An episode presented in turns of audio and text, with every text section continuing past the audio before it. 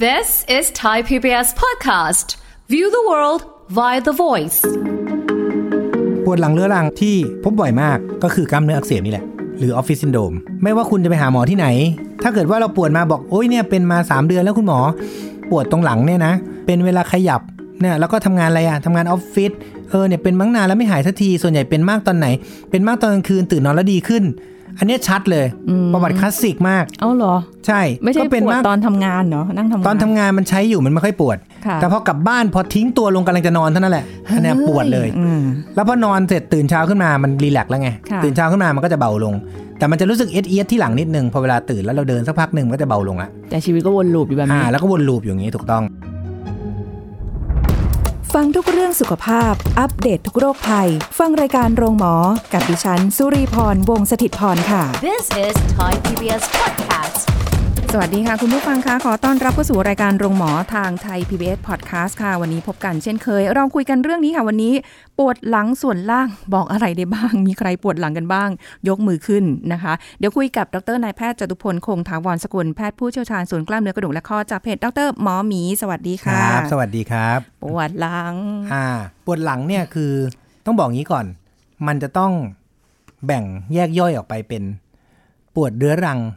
ค่ะ เป็นมานานและกับปวดเฉียบพลันนะปวดเฉียบพลันก็ต้องสัมพันธ์กับการใช้ชีวิตประจำวัน หรือมีอุบัติเหตุ ค่ะ ใช่ไหมฮะ ถ้าสมมติว่าใครก็ตามที่ตอนนี้ปวดหลัง เราก็ต้องแบ่งตัวเองเป็นอย่างนี้ก่อน เป็นสามกลุ่มเรื้อรังไหมเรื้อรังคืออะไร เป็นมาตั้งนานละ เป็นเกินหนึ่งเดือนนะฮะ อ่าถ้าเกินหนึ่งเดือเป็นมานานนละ ถือว่าเรื้อรัง อ่ากับเป็นเฉียบพลันก็คือเป็นภายในหนึ่งเดือนนะครับ ซึ่งเฉียบพลันเนี่ยมันก็จะอาจจะเกิดขึ้นเอง โดยที่เราไม่รู้ตัว แต่มันไม่มีทางเกิดขึ้นเองหรอก มันต้องมีอะไรที่ทำให้มันเกิด มันต้องมีสาเหตุใช่ไหม อ่ามันต้องมีเหตุ อ่า แต่เราแค่ไม่ได้คิดถึงมัน อ่า อ่าหรือเราอาจจะไม่รู้ ค่ะ นะกับเป็นจากอุบัติเหตุ อาจจะเป็นอุบัติเหตุเล็กน้อย ที่เราอาจจะคิดไม่ถึงว่า เอ้ย มันทำให้เราปวดหลังก็ได้ ค่ะ อ่าทีนี้เดี๋ยวเราพูดถึงปวดเรื้อรังกันดีกว่า เพราะว่าอันเนี้ยคนเป็นกันเยอะ ค่ะ ปวดเรื้อรังเนี่ยส่วนใหญ่เนี่ยนะฮะมันมักจะอันนี้เราพูดปวดปวดหลังอย่างเดียวนะ ไม่ต้องมีปวดขาไม่มีอาการอื่นนะเพราะว่าหลังเนี่ยมันถ้าพูดเนี่ยมันต้องมีปวดหลังปวดขา ปวดหลังไม่ปวดขาอะไรอย่างนี้อีกนะ เอาหลัง เป็นว่า อย่างเดียว ปวดหลังอย่างเดียว อ่า นะอ่าวันนี้ปวดหลังอย่างเดียวไม่ปวดอย่างอื่นเลย ค่ะ แล้วก็ไม่ใช่ว่าเดินไปสักพักหนึ่งแล้วปวดอะไรอย่างนี้ไม่มีนะ เดินไปแล้วปวดขาก็ไม่มีนะ เอาเป็นว่าเราเอาวันนี้เราสโคบอยู่แค่ปวดห หลั ลัง ง อย่างเดียวเท่านั้นนะปวดหลังเรื้อรังอันดับที่หนึ่งนะครับ ที่พบบ่อยมาก ก็คือกล้ามเนื้ออักเสบนี่แหละ หรือออฟฟิศซินโดมนะครับ อันเนี้ยง่ายมากเลย ค่ะ คือส่วนใหญ่ไม่ว่าคุณจะไปหาหมอที่ไหน ไปหาเวลาไหนนะถ้าเกิดว่าเราปวดมาบอกโอ้ยเนี่ยเป็นมาสามเดือนแล้วคุณหมอเออเนี่ยเป็นมาตั้งนานแล้วปวดตรงกล้ามเนื้อหลังเอ้ยปวดตรงหลังเนี่ยนะแล้วก็เป็นเวลาขยับเนี่ยแล้วก็ทำงานอะไรอะทำงานออฟฟิศเออเนี่ยเป็นมั้งนานแล้วไม่หายสักทีส่วนใหญ่เป็นมากตอนไหน เป็นมากตอนกลางคืนตื่นนอนแล้วดีขึ้น อันเนี้ยชัดเลยประวัติคลาสสิกมาก เอาเหรอ ใช่ ไม่ใช่ ก็เป็น ปวด มาก ตอนทำงานเนาะนั่งทำงาน ตอนทำงานมันใช้อยู่มันไม่ค่อยปวด แล้วมันก็จะเครียดอยู่ไงกำลังเครียดเนี่ยเดี๋ยวต้อง โฟกัส ทำงาน ผิดจุด ส่งอ่าเดี๋ยวต้องทำงานส่งทำนู่นทำนี่มันเครียดอยู่ ค่ะ มันยังไม่มีเวลาปวดหลัง เออ หรือมันอาจจะปวดไม่เมื่อย ค่ะ แต่พอกลับบ้านพอทิ้งตัวลงกำลังจะนอนเท่านั้นแหละอันเนี้ยปวดเลย อืม แล้วพอนอนเสร็จตื่นเช้าขึ้นมามันรีแลกซ์แล้วไง ค่ะ ตื่นเช้าขึ้นมามันก็จะเบาลง แต่มันจะรู้สึกเอียดเอียดๆที่หลังนิดนึงพอเวลาตื่นแล้วเราเดินสักพักหนึ่งมันก็จะเบาลงละ แต่ชีวิตก็วนลูปอยู่แบบ อ่า นี้ แล้วก็วนลูปอยู่อย่างนี้ถูกต้องนะ ส่วนใหญ่พวกนี้ก็ไม่ได้ยากอะไรนะฮะ ก็ ค่ะ ออกกำลังกายนะ เราก็ควรจะต้องเอ่อถ้าเป็นมานานแล้วเนี่ย ก็แนะนำว่ายืดเส้นออกกำลังกายไปเล่นพวกโยคะนะ ถ้าเป็นแถวคอก็คือพวกไปปีนหน้าผาอะไรอย่างนี้ อ๋อ นะฮะอ่ามันก็จะทำให้มีการยืดนะ แต่ถ้าเกิดเป็นที่หลังเนี่ยก็เล่นพวกโยคะ ค่ะ นะยืดเหยียดเดี๋ยวมันก็ดีขึ้นนะครับ ส่วนเรื่องการกายภาพการนวด อะไรพวกนี้ก็มันก็ช่วยได้เนาะแต่ว่าจริงๆมันก็คือปลายเหตุนะครับ ใช่ การมาพบแพทย์ ก็แค่ได้พบแพทย์อะฮะจริงพุ่งจริงนะโรคกล้ามเนื้อหลังเนี่ย ทำไมอะ เราสามารถนัดกันได้ตลอดชีวิตเลย เพราะว่าอะไรมัน มันเป็นวนลูปถูกไหม ใช่ เราไม่สามารถแก้คอร์สมันได้นะฮะ เพราะฉะนั้นทางที่จะทำให้มันไม่เป็นก็คือ เราต้องเปลี่ยน เช่นสมมุติในอนาคตอาจจะไม่มีคอมพิวเตอร์แบบนี้ ค่ะ คอมพิวเตอร์อาจจะเป็นแว่นตาที่อยู่ที่ตาเรา อ่ สายตา ถูกไหม พังแน่ เราอ่าก็จะเป็นโรคอื่นแท น คือเอาเป็นว่าเมื่อไหร่ก็ตามที่เราไม่ต้องมานั่ง อยู่ตรงสเตชันที่มีคอมพิวเตอร์วางอยู่ ค่ะ เมื่อนั้นแหละเราก็จะไม่เป็นออฟฟิศซินโดม ยืนได้ไหมยืน อ่าจริงๆ การยืนการนั่งเนี่ยมันก็จะช่วยได้นะฮะ มันจะทำให้มันมีการรีแลกซ์กล้ามเนื้อนะครับ ก็มันมีการศึกษานะพูดถึงเรื่องของการนั่งและการยืนก็ดีขึ้น ค่ะ คือเอาเป็นว่าสรุปง่ายๆ การรักษาที่มาพบแพทย์ส่วนใหญ่อะไม่ว่าจะเป็นกินยาฝังเข็มชอบแก้วนวดกายภาพ ทั้งหมดนี้เป็นการรักษาที่ปลายเหตุ ต้นเหตุคือเกิดจากการอยู่ในท่าเดียวกันซ้ำๆนานๆนะฮะ ค่ะ การยืนการนั่งก็ช่วยได้บ้าง แต่ว่าอย่าลืมว่ายังไงเราก็ยังต้องใช้ไอ้สเตชันเนี้ยอยู่ดี เพราะฉะนั้นเราอาจจะต้องปรับให้สเตชันเนี่ยมันดีที่สุดนะครับนะก็อันนี้ก็เป็นวิธีการแก้แบบคร่าวๆอะเนาะส่วน เอ่อถ้าปวดเรื้อเรื้อรังเป็นนานๆเนี่ย ก็แนะนำว่าให้ไปเอ็กซเรย์ดูหน่อย เพราะว่าบางทีมันอาจจะไม่ใช่แค่กล้ามเนื้ออักเสบ ค่ะ มันอาจจะเป็นโรคสุดฮิตอีกอันหนึ่งคือโรคที่ 2 ที่เรากำลังพูดถึง ก็คือหมอนรองกระดูกหลังเสื่อม หมอนรองกระดูกหลังเสื่อม ถ้าเมื่อไหร่ก็ตามที่เราไปเอ็กซเรย์หลังเนี่ยนะหลังเราเนี่ยจะเห็นว่าเสื่อมเนี่ยตั้งแต่หลังอายุ 30 ปีเป็นต้นไป อืม แต่มันจะเริ่มเริ่มๆเสื่อมนะฮะ ค่ะ อ่าแต่ว่าเราจะสามารถแยกได้ระหว่างเสื่อมมากกับเสื่อมน้อย อันนี้หมายถึงหมอกระดูกอะนะอ่าทีนี้ส่วนใหญ่ถ้าเราส่งคนไข้ที่ปวดหลังเรื้อรังมาเนี่ยไปเอ็กซเรย์เนี่ยเรามักจะพบว่ามันมีลักษณะของหมอนรองกระดูกที่เสื่อมร่วมด้วย การที่จะสามารถคอนเฟิร์มหรือยืนยันว่าเป็นหมอนรองกระดูกหลังเสื่อมจริงๆเนี่ยก็คือต้องส่งไปทำ MRI อ่าเมื่อทำ MRI ปุ๊บเราก็จะเห็นเลยว่าหมอนรองกระดูกเนี่ยจากสีขาวมันจะกลายเป็นสีดำ อ๋อสี อ่า ดำเลยเหรอ ก็คือสีดำเนี่ยแสดงว่ามันแข็งขึ้นนะฮะมันแข็งละมันกลายเป็นเสื่อมละ แทนที่หมอนรองกระดูกมันจะนิ่มๆ เป็นน้ำ ค่ะ ๆมันกลายเป็นส่วนที่แข็ง เมื่อมันแข็งเนี่ยแทนที่มันจะเป็นตัวรองรับแรง มันก็เป็นตัวสะท้อนแรง เพราะฉะนั้น ใช่ มันก็จะทำให้เกิดอาการปวดหลังได้ง่าย และทุกครั้งที่มีการไปกดตรงบริเวณหลังที่มันเสื่อม ค่ะ ก็จะทำให้เกิดอาการปวดทุกครั้ง แต่ว่าอาการปวดของหลังเสื่อมเนี่ยนะฮะโรคที่สองเนี่ยนะปวดหมอนรองกระดูกหลังเสื่อมเนี่ยมันจะปวดลงก้นกบนะครับ ค่ะ มันจะไม่ได้ปวดสามารถหาจุดกดเจ็บได้ การแยกระหว่างออฟฟิศซินโดมกับหมอนรองกระดูกหลังเสื่อมเนี่ยเอาเป็นว่าถ้าในคนที่หมอนรองกระดูกหลังเสื่อม ไม่เป็นกล้ามเนื้ออักเสบนะไม่ไมไม่ไม่ได้เป็นออฟฟิศซินโดมด้วยเพราะว่ากล้ามเนื้ออักเสบเป็นเดี่ยวๆได้ หมอนรองกระดูก เสื่อมมักจะไม่เป็นเดียวๆ มันมักจะเป็นหมอนรองกระดูกเสื่อมด้วยบวกกับกล้ามเนื้ออักเสบด้วย ค่ะ อ่าเพราะฉะนั้นการแยก 2 โรคเนี้ยว่าเป็นเฉพาะกล้ามเนื้อหรือเปล่าเนี่ยก็คือถ้ามันมีจุดกดเจ็บชัดเจนนะแล้วก็เมื่อกดหรือฝังเข็มแล้วอาการดีขึ้น พวกนี้อาจจะไม่ได้เป็นหมอนรองกระดูกเสื่อม แต่ถ้าเกิดเป็นหมอนรองกระดูกเสื่อม ในช่วงที่ไม่มีกล้ามเนื้ออักเสบเนี่ยมันมักจะมีอาการปวดร้าวลงก้นกบ หาจุดกดเจ็บไม่ได้นะฮะ นะอันนี้ก็การรักษาหมอนรองกระดูกเสื่อม ก็คืออันนี้จะรักษายากกว่าออฟฟิศซินโดรมแล้ว เพราะว่ามัน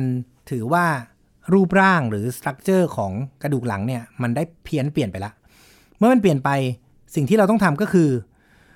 เราต้องพักการใช้งานอย่างจริงจัง แล้วก็ต้องมีการซัพพอร์ตหลังอย่างจริงจังนะครับ ก็คือพยายามให้โหลดเนี่ยหรือแรงเนี่ยมันไม่มาลงหลัง ค่ะ ถามว่าผมเคยเจอหมอนรองกระดูกเสื่อมที่อายุน้อยที่สุดเท่าไหร่ 18 ปี เฮ้ย ใช่ สิบแปดเองนะ ถูกต้อง ถามว่าเกิดจากอะไร คือพวกนี้เนี่ย บางทีมันเกิดจาก repeated injury ก็คืออุบัติเหตุซ้ำๆซ้ำๆซ้ำๆนะฮะ อย่างเช่น กลุ่มคนที่เล่นกีฬาที่มีการกระโดด เช่น ยิมนาสติก พวกนี้เสื่อม ค่ะ เร็ว อ่า หรือกลุ่มที่มีการกระโดดพวกสเก็ตน้ำแข็ง มีการใช้บาลานซ์นะ พวกเนี้ยใช้หลังเยอะ มีโอกาสที่หมอนรองกระดูกหลังจะเสื่อมเร็ว อืมอุ้ยดูแบบมันฟังแล้วมันแบบว่าดูมันคันค้านๆกับกับความรู้สึกตรง อ่า ที่ว่า เพราะมันเร็วไป เขาอ่าอายุยังน้อยใช่ไห ใช่ มคะ การยืดหยุ่นร่างกาย มัน หรือ ควร อะไร จะ พวกเนี้ย ดี เขามี ใช่ แต่ว่า เยอะกว่าอยู่แล้ว อะไรก็ตามที่มันมีการคือโชกอะคิดถึงโชกโชกที่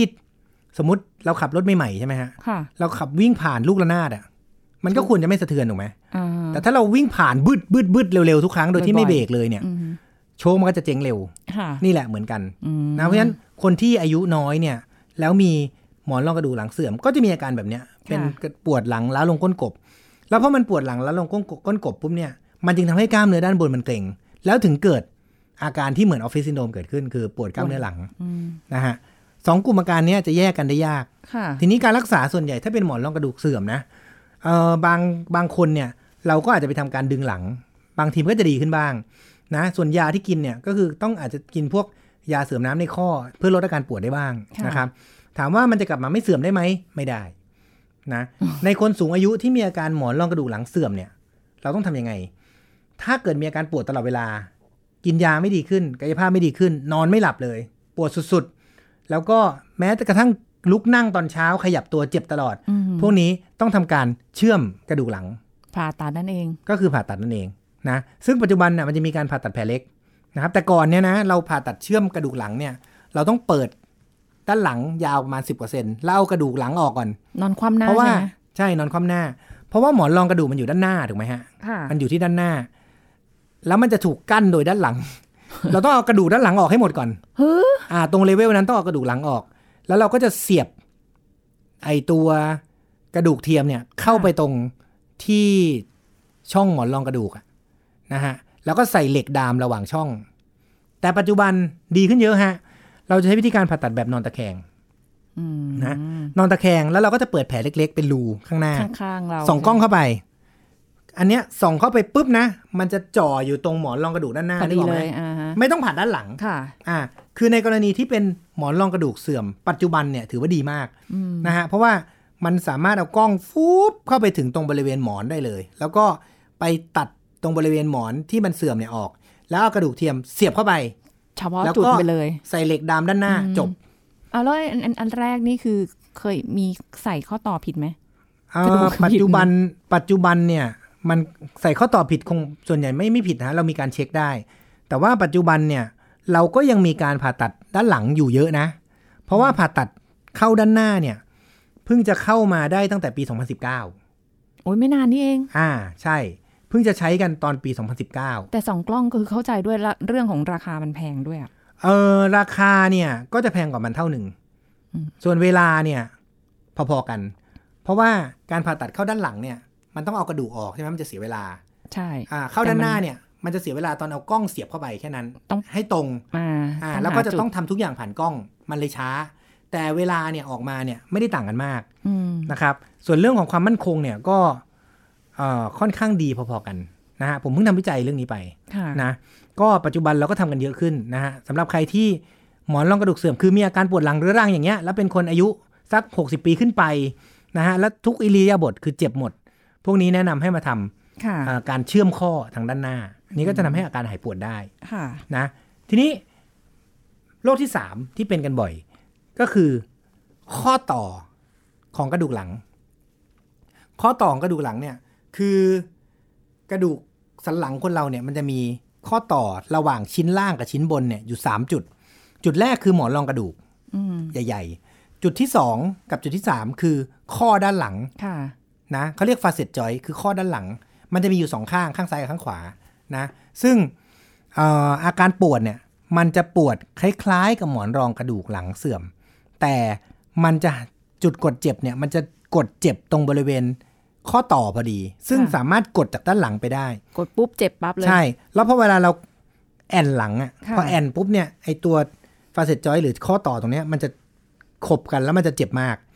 มันมักจะปวดในท่าแอน ค่ะ แต่ถ้าหมอนรองกระดูก มันจะปวดในท่าก้ม อื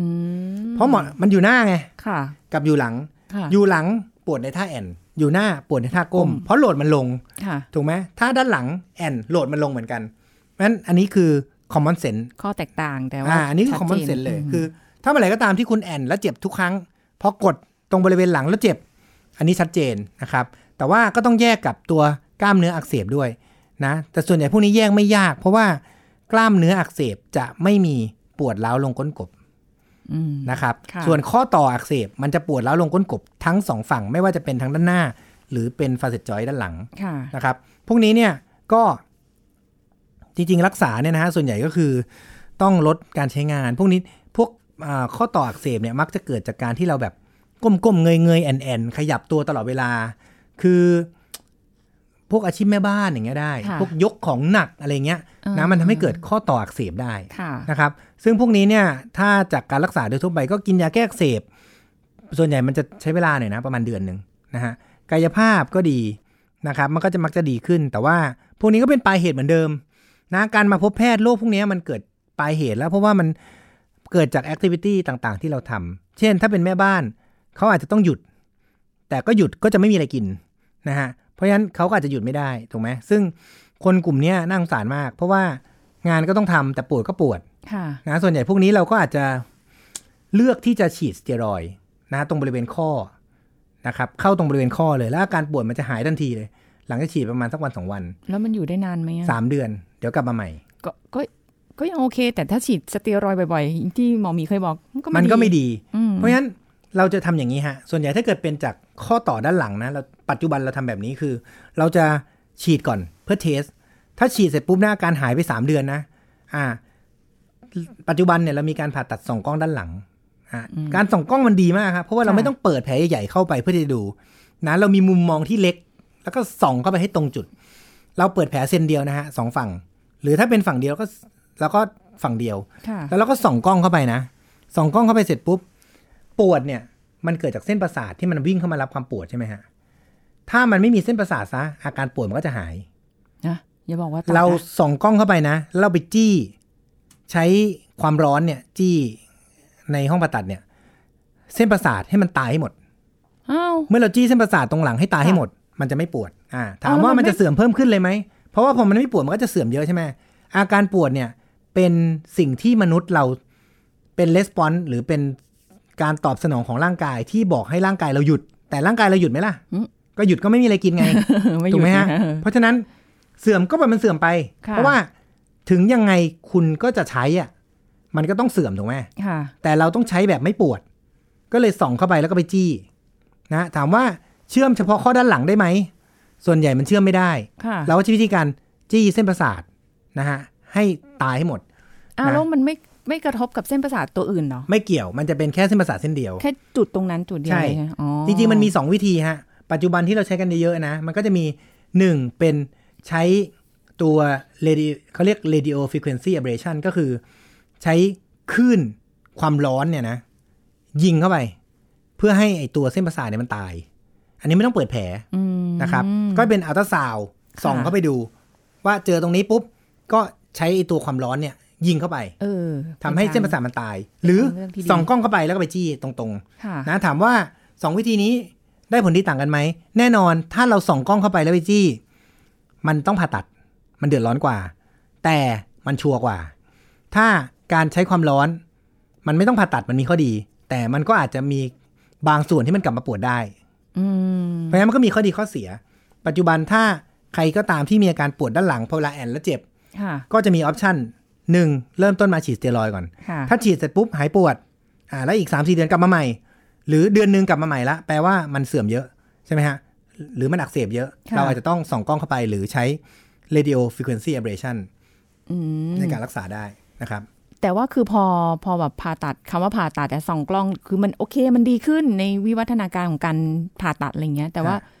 ถ้าใช้เป็นคลื่นความร้อนมันไอความร้อนพวกเนี้ยมันมันจะไม่ได้ตรงจุดมาก ก็นี่ไง ใช่ไหม คือ มันจะแผ่ความร้อน เอ่อ ขยาย มัน ออา ก็จะมี แต่จริง ๆ เดี๋ยวนี้มันควบคุมได้ค่อนข้างดี แต่ถามว่า อันนี้คือสิ่งที่พี่ถามคือกลัวว่ามันจะ damage หรือมันไป ใช่ ทำ ใช่ ลายบริเวณร มันร อบ อบๆอ่ะ ๆเอ่อส่วนใหญ่ปัจจุบันนี้มันไม่ค่อย มันไม่ค่อย เราควบคุมมันได้ค่อนข้างดี เหมือนเป็นลำแสงยิง ใช่ เข้าไปอย่างนี้ใช่ไหม ถูกต้องฮะ อ๋อ แล้วมันจะไม่ค่อยรบกวนบริเวณรอบๆ ก็เหมือนกับอย่างนี้ อันนี้ลุกลามไปถึงเรื่องของปวดก้นกบแล้วกันนะ เราเคยพูดถึงเรื่องของการปวดก้นก้นกบใช่ไหมฮะ ซึ่งอาการปวดก้นกบเนี่ยที่มันมีสาเหตุจากข้อต่อด้านล่างที่มันมีการขยับและเจ็บ ก้นกบเนี่ย มันเอาไว้สำหรับรับแรง ถามว่าถ้ามันเชื่อมไปเลยหมดเลยเนี่ย จากที่มันเสื่อมแล้วเชื่อมไปเลย ก็ปล่อยมันเชื่อมไปไม่เป็นไร นะเราไม่ได้เดือดร้อนอะไรกับมันอยู่แล้ว จริงๆ ก้นกบเนี่ยมีหรือไม่มีก็ได้ ค่ะ นะฮะ ทีนี้วิธีการปัจจุบันก็ทำเหมือนกันเลย ค่ะ คือตั้งแต่ lower back หลังลงไปจนถึงปลายเนี่ย ปัจจุบันเขามีการทำทั้งสองอย่างนี้เหมือนกัน ก็คือใช้ radio frequency ablation คือส่องเข้าไป ความร้อน ยิงความร้อนเข้าไป แล้วทำให้เส้นเส้นประสาทมันตาย ค่ะ ก็ถ้าเป็นระดับก้นกบเนี่ย ก็จะมีเส้นประสาทอยู่สองเส้นนะที่ออกมาจากรูของมันนะมันจะออกมาเป็นเอ่อเส้นที่สองกับเส้นที่สามของก้นกบนะ แยก ก้นกบมันมี ซ้ายขวา สี่เส้น เอาสองกับสามนะเพราะว่ามันจะรับความรู้สึกปวดตรงบริเวณก้นกบ ก็ อีกอันหนึงก็คือส่องกล้องเข้าไปแล้วก็จี้เหมือนกัน เส้นสองกับสาม ใช่ ก็จะเห็นเลยว่าเป็นเส้นประสาทวิ่งออกมาสองเส้น แล้วก็ส่องเข้าไปแล้วก็จี้ปุ๊บปุ๊บจบ อาการปวดก็จะดีขึ้นนะฮะ เนี่ยตอนนี้กำลังทำงานวิจัยเรื่องนี้อยู่ แล้วเวลาพอจี้ไปแล้วคือมันมันก็ตายไปเลย มันไม่สามารถ ตาย ที่ ไปเลจะย สร้าง ไม่กลั ตั บ ว มา เองมาใหม่ ใช่ อ๋อ ตายไปเลย กลัวเดี๋ยวแบบโหฉัน เส้นป สา ระ มา สาร ถ ท ซ่อมแซ เนี่ย ม เป็น ตั อ ว วั เอย ง วะ ไม่ได้ ที่ไม่มีการซ่อมแซม มีแต่การงอกใหม่ ค่ะ แต่ว่าในกรณีที่เราทำให้ปอกมันเจ๊งไปแล้วอ่ะ ค่ะ เกิดไม่ได้แล้ว ถูกต้องเส้นประสาทเนี่ยมันจะงอกมาตามท่อ ตามใดก็ตามที่ยังมีท่ออยู่ เส้นประสาทมันจะวิ่งมา วิ่งไป ถ้าท่อมันหายไปแล้ว ค่ะ มันก็จะหยุดอยู่แค่ตรงนั้น อืม นะฮะเพราะฉะนั้นอันเนี้ยก็เป็นการรักษาที่ค่อนข้างดีนะอันนี้ก็เรื่องของสตรัคเจอร์ภายนอก ค่ะ ส่วนสตรัคเจอร์ภายในเนี่ยอาการปวดหลังก็จะมีหมอนรองกระดูกทับเส้นประสาท โอ้โหอันนี้ดูเรื่องใหญ่เลยเนาะ นะกับช่องไขสันหลังตีบ อ๋อ นะซึ่งช่องไขสันหลังตีบกับหมอนรองกระดูกทับเส้นประสาทเนี่ยมันเป็นเรื่องของในในในในรูไขสันหลังนะฮะคือเราแยกเป็นสองกลุ่มใช่ไหมก็คือ เอ่อโรคที่เกิดจากข้อข้างนอก กล้ามเนื้อข้างนอก ค่ะ เราค่อยๆไล่เข้ามานะ อืม อ่าอันนี้เรื้อรังนะ ค่ะ อ่ายังไม่ได้ถึงเอ่อเฉียบพลัน เลยนะ อ่าเรื้อรังเนี่ยก็กล้ามเนื้ออักเสบ ค่ะ นะเจ็บหมอนรองกระดูกเสื่อม แล้วก็ข้อด้านหลังเสื่อมอ่าส่วนข้างในเนี่ยถ้าเป็นหมอนรองกระดูกทับเส้นประสาท อืม กับเอ่อช่องกระสานหลังตีบเนี่ย ค่ะ ในบางรายเนี่ย คือส่วนใหญ่สองโรคเนี้ยมันจะมีอาการปวดร้าวลงขา ค่ะ แต่ในบางรายปวดแต่หลังอย่างเดียวก็มีนะซึ่งพวกนี้เนี่ยใช้วิธีการวินิจฉัยโดยการทำ MRI นะฮะ ส่วนใหญ่อาการปวดมักจะปวดหาจุดจุดเกิดเจ็บไม่ได้เหมือนกัน ค่ะ แต่มันจะปวดล้าวลงมาตรงบริเวณเอ่อก้นแต่ไม่ใช่ก้นกบฮะตรงบริเวณก้นด้านข้าง ข้าง ฮะ ๆอ่าฮะ อ่าตรงบริเวณก้นด้านข้างสองข้างนะอันนี้ก็เป็นอีกสองโรคที่เจอได้บ่อยในปวดหลังเรื้อรังอ่ะทีนี้ปวดหลังเฉียบพลัน ค่ะ ปวดหลังเฉียบพลันเนี่ยก็จะเกิดจากอุบัติเหตุก็ได้ หรือเกิดจากการใช้งานก็ได้ ปวดหลังเฉียบพลันมักจะเกิดจากการไปยกของหนักทันที ก็จะเป็นพวกกล้ามเนื้ออักเสบ แป๊บๆเลย อ่านั่นเองนะแล้วก็เมื่อกี้เนี่ยเรื้อรังเนี่ยเราพูดถึงหมอนรองกระดูกน้อยใช่ไหมฮะเพราะหมอนรองกระดูกเนี่ยที่มันยื่นออกมาเนี่ยส่วนใหญ่มันมักจะเกิดในเฉียบพลันมากกว่านะครับอ่าเราถึงบอกว่าเราถึงพูดเป็นอย่างสุดท้าย ค่ะ เพราะว่าในบางรายเนี่ยมีหมอนรองกระดูกยื่น แต่ว่ามันไม่เจ็บมากในช่วงแรก แต่มันก็เจ็บไปยาวๆ แล้วคนไข้ก็ไม่ได้สนใจมัน ค่ะ นะแต่ปราปรากฏว่าส่วนใหญ่หมอนรองกระดูกที่มันกดทับเส้นประสาทอะมันมักจะมีอาการหนักในช่วงแรก มันถึงไม่เรื้อรังไงอ่าเพราะฉะนั้นเขาถึงต้องไปฉีดยงฉีดยานู่นนี่อะไรก่อนเข้าใจไหมฮะเพราะฉะนั้นถ้าเอ่อเป็นเฉียบพลันเนี่ยมันมักจะเป็นหนึ่งโรคที่หนึ่งนะกล้ามเนื้ออักเสบคล้ายๆออฟฟิศซินโดม ค่ะ แต่มันไม่ได้เกิดจากการทำงานอย่างนั้น มันเกิดจากการไปยกของปุ๊บแล้วแปลบขึ้นมาทันที หรือยกเวทหนักเกินไปแล้วปวดกล้ามเนื้อหลังทันที มันคือการปวดอักเสบ อ่า พวกนี้ก็กินยาฉีดยา พวกสเตียรอยด์เข้าเส้นเลือดนะวันสองวันหายละ ค่ะ นะ แล้วก็ถ้าเป็นหมอนรองกระดูกทับเส้นประสาทส่วนใหญ่มันจะมีอาการปวดร้าวลงก้นนะครับนะ พวกนี้ถ้าไม่ร้าวลงขานะ ถ้าร้าวลงขาก็ชัดเลย พวกนี้ก็ทำเอ็มไอ ค่ะ นะ ถ้าเป็นไม่มากก็ฉีดสเตียรอยด์เข้าหลัง ค่ะ นะครับ อันนี้ก็ส่วนใหญ่แปดเก้าสิบเปอร์เซ็นต์ดีขึ้น มีความรู้สึกว่าเออานี่ฉันถ้าเป็นฉันนี่ฉีดสเตียรอยด์ไว้ก่ อนฉีดสเตียรอยด์จังเลยบอกแล้ว 90%มาเจอหมอกระดูกส่วนใหญ่ได้ฉีดสเตียรอยด์มันง่ายดี อืม นะ จริ แต่ก็ต้องเลือกเป็นรายๆไปด้วย ค่ะ นะฮะแล้วก็อันสุดท้ายเลยก็คือเกิดจากอุบัติเหตุ เช่น กระดูกหลังหัก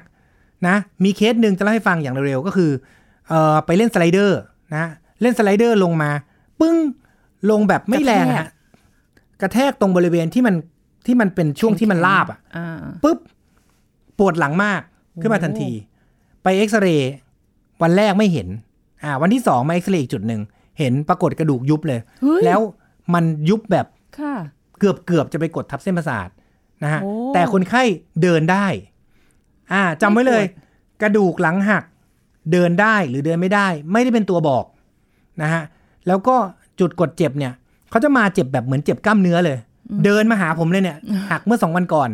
อ่า แล้วก็เดินมา แต่เจ้าตัวยังไม่รู้ว่าหักใช่ไหม ไม่รู้ผมก็ไม่รู้เหมือนกันผมส่งเอ็กซเรย์ไป ผมก็ไม่แน่ใจหักหรือเปล่าวะ เออ เราเคยคิดว่าถ้าเดินได้มันไม่น่าหัก อ้าวแสดงว่าเขาต้องเจ็บต้องปวดใช่ไหมถึงได้ เขาปวดในวันแรกอ่าแต่ว่าวันที่สองก็เบาลง อืม นะเพอวันที่มาหาเราเนี่ยเดินได้เหมือนปวดกล้ามเนื้อและอาการแบบ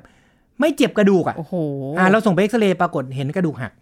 เพราะฉะนั้นจะบอกอย่างนี้ ใครก็ตามที่มีอาการปวดหลังเรื้อรัง ไม่ว่าจะไปยกของหรือมีอุบัติเหตุที่มันเบาแค่ไหนก็ตามเนี่ย ค่ะ มีโอกาสที่กระดูกหลังจะหัก เอ็กซเรย์ไว้เนี่ยมันไม่ได้เสียหายอะไร ค่ะ นะครับเพราะฉะนั้นเอ็กซเรย์ไว้ปลอดภัยกว่านะ คือคือบอกหมอเลยว่าขอเอ็กซเรย์หน่อย อ่าเอ็กซเรย์ดูเพื่อความสบายใจนะฮะ เพราะว่าหมอบางคนเนี่ยเขารู้สึกว่าเอ้ยปวดแค่นี้เดินมาได้โอ้ยไม่หักหรอกไม่จริงจำไว้เลยจำคำพูดผม กระดูกหลังหัก สามารถเดินได้ นั่งได้ใช้ชีวิตได้เกือบปกติเลยนะฮะ โอ้โหแล้ว เพราะฉะนั้นไม่ได้เป็นการบอกว่ากระดูกหักแล้วคุณจะเดินไม่ได้นะ กระดูกหักแล้วคุณจะลุกนั่งไม่ได้อะไรเงี้ย หรือกระดูกเท้าหักเดินไม่ได้ ไม่มีกระดูกหักเดินได้เป็นไปได้เสมอ อ่ะแล้วอย่างนี้ถ้าเกิดปล่อยไว้นานทำไงอ่ะ คือเราไม่ได้ อ่ะ เป็นอะไร ปล่อยไว้นานเคสนี้เนี่ยเนื่องจากมันมีการเอียงอยู่ด้วย ยังไงเคสนี้ต้องผ่าตัด อ๋อ นะครับ ก็ผ่าตัดใส่เหล็กดาม แล้วมันเวลามันกระดูกกระดูกหักมันสามารถแบบหักเป็นแบบเอ่อไม่ได้เป็นท่อนๆ แต่แบบมีเศษเล็ก ๆ หักๆแตก อ่ะ ๆ เป็นได้ ลายๆอะไร แต่ เงี้ย ว่ากระดูกหลังหักส่วนใหญ่มันยุบเพราะมันบาง อืม มันเป็นกระดูก มัน ที่มัน ยุบเหรอ มันไม่ได้เป็นเสียงเสียงๆมันจะเป็น อ๋ออ๋อ ยุบเฉย อ๋อ ๆนะฮะซึ่ง โอ้ จะยุบจะเอียงยังไงเราก็ก็ต้องแก้รูปกันอีกที อืม นะวันนี้ก็สรุปเรื่องของปวดหลัง เอาให้ครบเต็มๆกันไปเลย ค่ะ ปวดเรื้อรังปวดเฉียบพลันแต่ละลักษณะอาการก็จะบ่งไปถึงแต่ละโรคก็วันนี้ใครที่มีอาการปวดหลัง หวังว่าคงจะได้ประโยชน์บ้าง แล้วก็นำไปใช้ในเรื่องของการดูแลรักษาตัวเองได้ขอบคุณมากครับ สวัสดี ขอคบคุ รับ ณค่ะหมอหมีค่ะอ่าใครฟังไม่ทันฟังซ้ำได้นะคะ ขอบคุณที่ติดตามรับฟังรายการโรงหมอมาโดยตลอดค่ะ แล้วพบกันใหม่ครั้งหน้านะคะ สวัสดีค่ะ This is Thai PBS Podcast. ด้านมืดของมนุษย์กับเมตาเวิร์ดเกี่ยวข้องกันอย่างไรกับชีวิต รองศาสตราจารย์นายแพทย์อดิศักดิ์ผลิตผลการพิมพ์ ผู้อำนวยการสถาบันแห่งชาติเพื่อการพัฒนาเด็กและครอบครัว มหาวิทยาลัยมหิดลมาบอกให้รู้ครับ คนทุกคนเนี่ยมีดาร์กไซด์ของตัวเองอยู่แล้ว มนุษย์ก็มีสัญชาตญาณเหมือนสัตว์นะฮะจะมีพฤติกรรมนะไม่ว่าจะเป็นพฤติกรรมการก่อความรุนแรงนะฮะพฤติกรรมเอ่อหลายๆอย่างของมนุษย์จะเป็นพฤติกรรมที่ต้องควบคุมด้วยสิ่งที่เราเรียกว่าถ้าเป็นเด็กเราเรียกว่าเซลล์คอนโทรลการควบคุมตนเองนะฮะ ค่ะ หรือว่าความรู้สึกผิดชอบชั่วดี ความรู้สึกทางจริยธรรมศีลธรรม พวกนี้เป็นเรียกว่าซูเปอร์อีโก้เป็นสิ่งที่เหนือกว่าความต้องการที่เป็นสัญชาตญาณดิบนะของมนุษย์และสัตว์ทั่วไปอันนี้พอมีโลกเสมือนจริงเหมือนกับว่า สามารถปล่อยสัญชาตญาณดิบออกมา เช่นตัวอย่างหลายคนตอนเช้าทำงานดี ตอนเย็นเข้าไปในโลกอินเทอร์เน็ตไปไปล่าเหยื่อนะไป ค่ะ ด่าคนอื่นนะ โอ้ ไปตัวเองอาจจะมีจุดด้อยนะ เป็นคนพิการบ้างเป็นคนอ่อนแอบ้างอะไรเงี้ย แต่พอ ค่ะ เข้าไปในอินเทอร์เน็ตกลายเป็นผู้แข็งแรงไปนะฮะ อืม แล้วก็เข้าไปโจมตี ค่ะ คนต่างๆ นานานะฮะคนขายของผิดกฎหมายนะฮะในโลกของความจริงเปิดหน้าร้านขายของตามระเบียบตามกฎหมายพอ เข้าไปในอินเทอร์เน็ตรู้ว่าภาษีก็ไม่ต้องเสียนะฮะขายของผิดกฎหมายก็ไม่มีใครจับ ก็ไปขายของผิดกฎหมายข้างในกันนะฮะอย่างนี้เป็นต้นนะ ค่ เพราะฉะนั้น มันมีด a r k กไซ e ์ของคนที่ต้องถูกควบคุม นี้ถ้าเราจะทำโลกเสมือนจริงกับโลกของความเป็นจริงให้เป็นโลกเดียวกัน ตามลักษณะของงานด้านเมตาเวิร์สที่จะเกิดขึ้นเนี่ยอันนั้นมันก็ต้องหมายความว่ากฎระเบียบต่างๆ ในโลกของความเป็นจริงก็ต้องตามเข้าไป โอ้ อยู่ในโลกเมตาเวิร์สด้วย ได้ อัน เหรอ นี้ คะ เราก็จะไม่ตามฮะเพราะว่าทุกคนได้ประโยชน์นะจากการอยู่ในโลกเสมือนจริงด้วยการแสดงออกซึ่งสัญชาสัญชาตญาณติดทั้งนั้น แล้วก็ก็ไม่ต้องการการควบคุมทั้งนั้นเลย ค่ะ นะ ดังนั้นเวลาจะพูดถึงการควบคุมก็จะถูกกลด่าโดย อืม ผู้ใช้นะโดยที่ผู้ลงทุนไม่ต้องทำอะไรเลยผู้ลงทุนอยู่เฉยๆเดี๋ยวยูเซอร์ผู้ใช้ที่ต้องการใช้อย่างอิสระจะเป็นคนถล่มเอง นะในที่สุด ค่ะ กฎระเบียบจะไม่เกิดขึ้น แล้วผู้ลงทุนก็จะนั่งยิ้ม แล้วก็ลงทุนต่อไป แล้วก็ได้ผลกำไรไป This is Thai PBS Podcast. ติดตามรายการทางเว็บไซต์และแอปพลิเคชันของไทย PBS Podcast Spotify SoundCloud Google Podcast Apple Podcast และ YouTube Channel Thai PBS Podcast Thai PBS podcast. View the world via the voice.